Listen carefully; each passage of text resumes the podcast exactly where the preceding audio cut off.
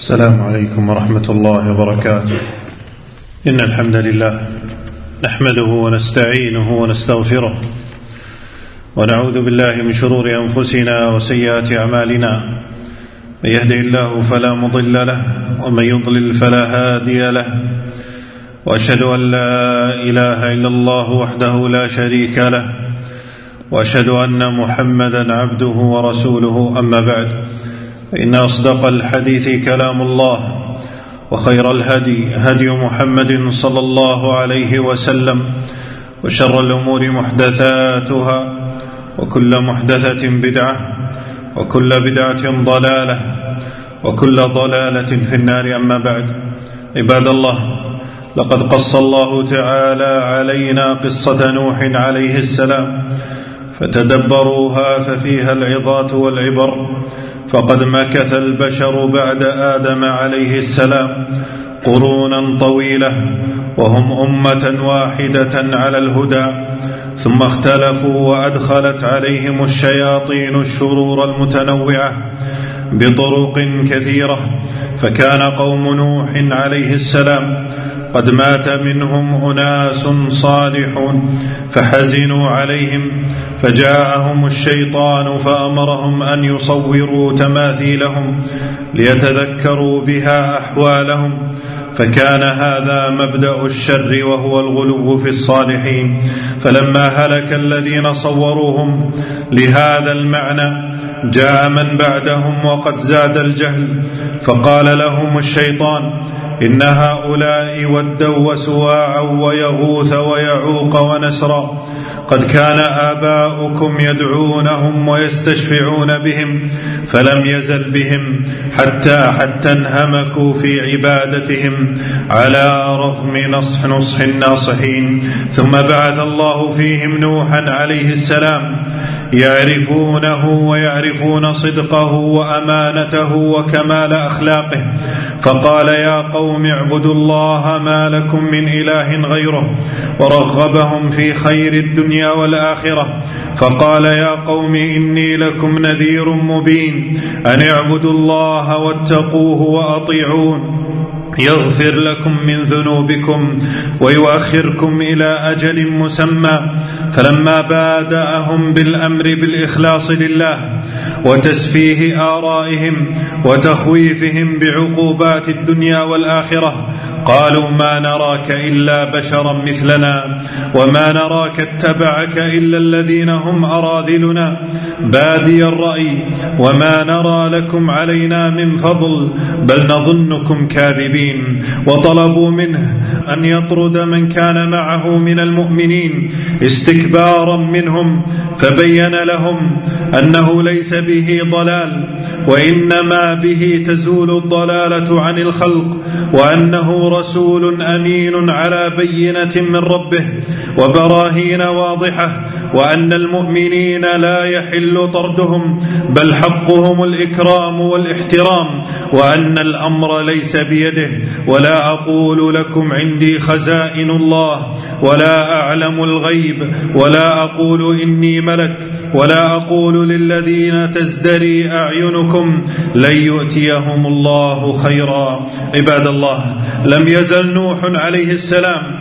يدعوهم ليلا ونهارا وسرا وجهارا فلم يزدهم دعاؤه إلا فرارا ونفورا وإعراضا وتواصيا منهم على الإقامة على ما هم عليه من عبادة غير الله والتمسك بها فقال نوح رب إنهم عصوني واتبعوا من لم يزده ماله وولده إلا خسارا ومكروا مكرا كبارا وقالوا لا تذرن آلهتكم ولا تذرن ودا ولا سواعا ولا يغوث ويعوق ونسرا.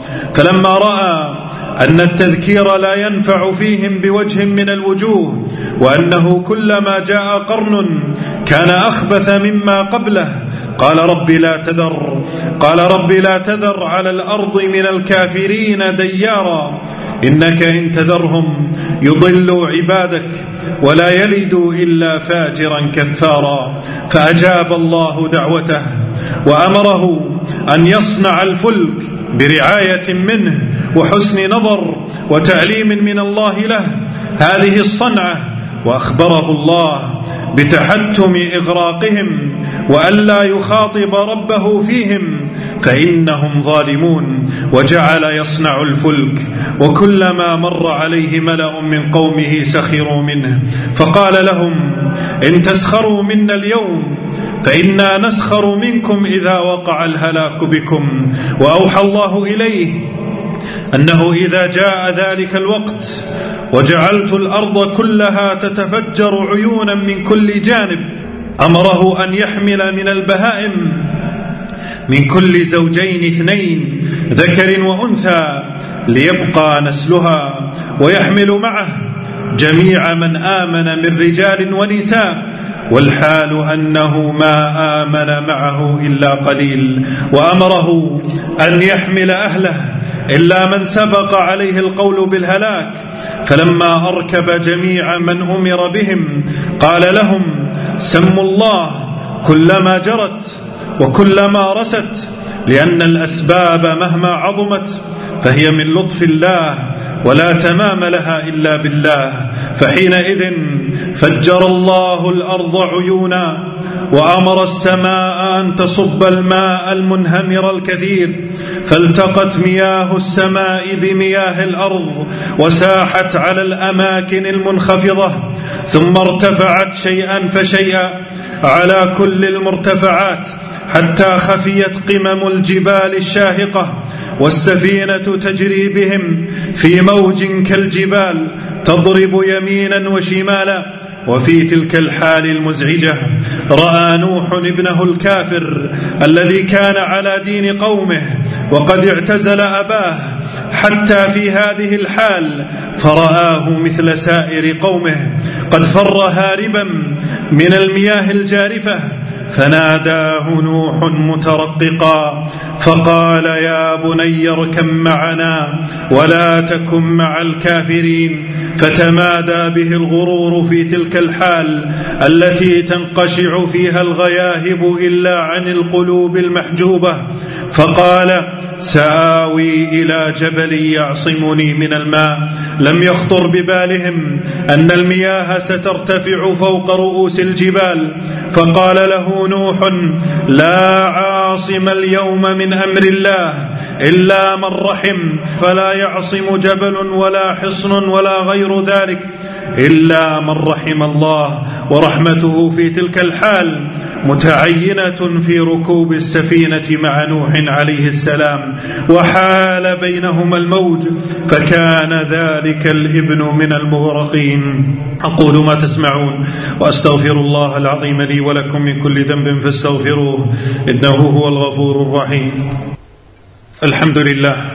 الصلاه والسلام على رسول الله وعلى آله وصحبه ومن اتبع هداه. أما بعد عباد الله أوصيكم ونفسي بتقوى الله فمن اتقى الله وقاه ونصره وكفاه عباد الله أغرق الله جميع الكافرين ونجى نوحا ومن معه أجمعين وكان في ذلك آية على أن ما جاء به نوح من التوحيد والرسالة والبعث والدين حق وأن من خالفه فإنه مبطل ودليل على الجزاء في الدنيا لأهل الإيمان بالنجاة والكرامة ولأهل الكفر بالهلاك والإهانة فلما حصل هذا المقصود العظيم أمر الله السماء أن تقلع عن الماء والأرض أن تبلع ما فيها ونقص الماء شيئا فشيئا واستوت السفينة بعد غيظ بعد غيظ الماء على الجودي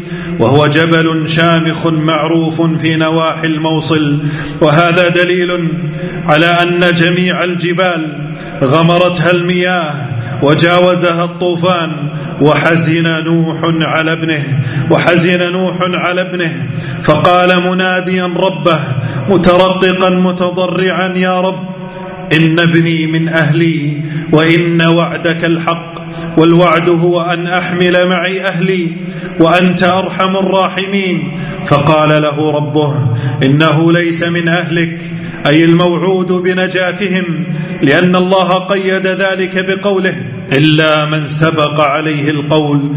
وقال إنه عمل غير صالح. أي هذا الدعاء من نوح لابنك الذي على دين قومه بالنجاة فلا تسألني ما ليس لك به علم. إني أعظك أن تكون من الجاهلين وهذا عتاب منه لنوح وتعليم له وموعظة عن مثل هذا الدعاء الذي إنما حمله عليه الشفقة الأبوية وإنما الواجب في الدعاء أن يكون الحامل له العلم والإخلاص في طلب رضا الله تعالى. فقال نوح رب إني أعوذ بك أن أسألك ما ليس لي به علم وإلا تغفر لي وترحمني أكن من الخاسرين. قيل يا نوح اهبط بسلام منا وبركات عليك وعلى أمم ممن معك. وأمم سنمتعهم ثم يمسهم منا عذاب أليم. فهبط وبارك الله في ذريته وجعل ذريته هم الباقين. ومكث في قومه ألف سنة إلا خمسين عاما. ومكث بعد هلاكهم. ما شاء الله وكان من أولي العزم من الرسل ومن الخمسة الذين تدور عليهم الشفاعة يوم القيامة وهو أول الرسل إلى الناس. وهو الأب الثاني للبشر صلى الله عليه وعلى نبينا محمد وسلم تسليما كثيرا. اللهم إنا نسألك العفو والعافية في الدنيا والآخرة. اللهم إنا نسألك الجنة وما يقرب إليها من قول وعمل. ونعوذ بك من النار وما يقرب إليها من قول وعمل. اللهم اغفر للمؤمنين والمؤمنات والمسلمين والمسلمات الأحياء منهم والأموات. ربنا اغفر لنا ولوالدينا. ربنا اغفر لنا ولوالدينا وصلى الله وسلم وبارك على نبينا محمد.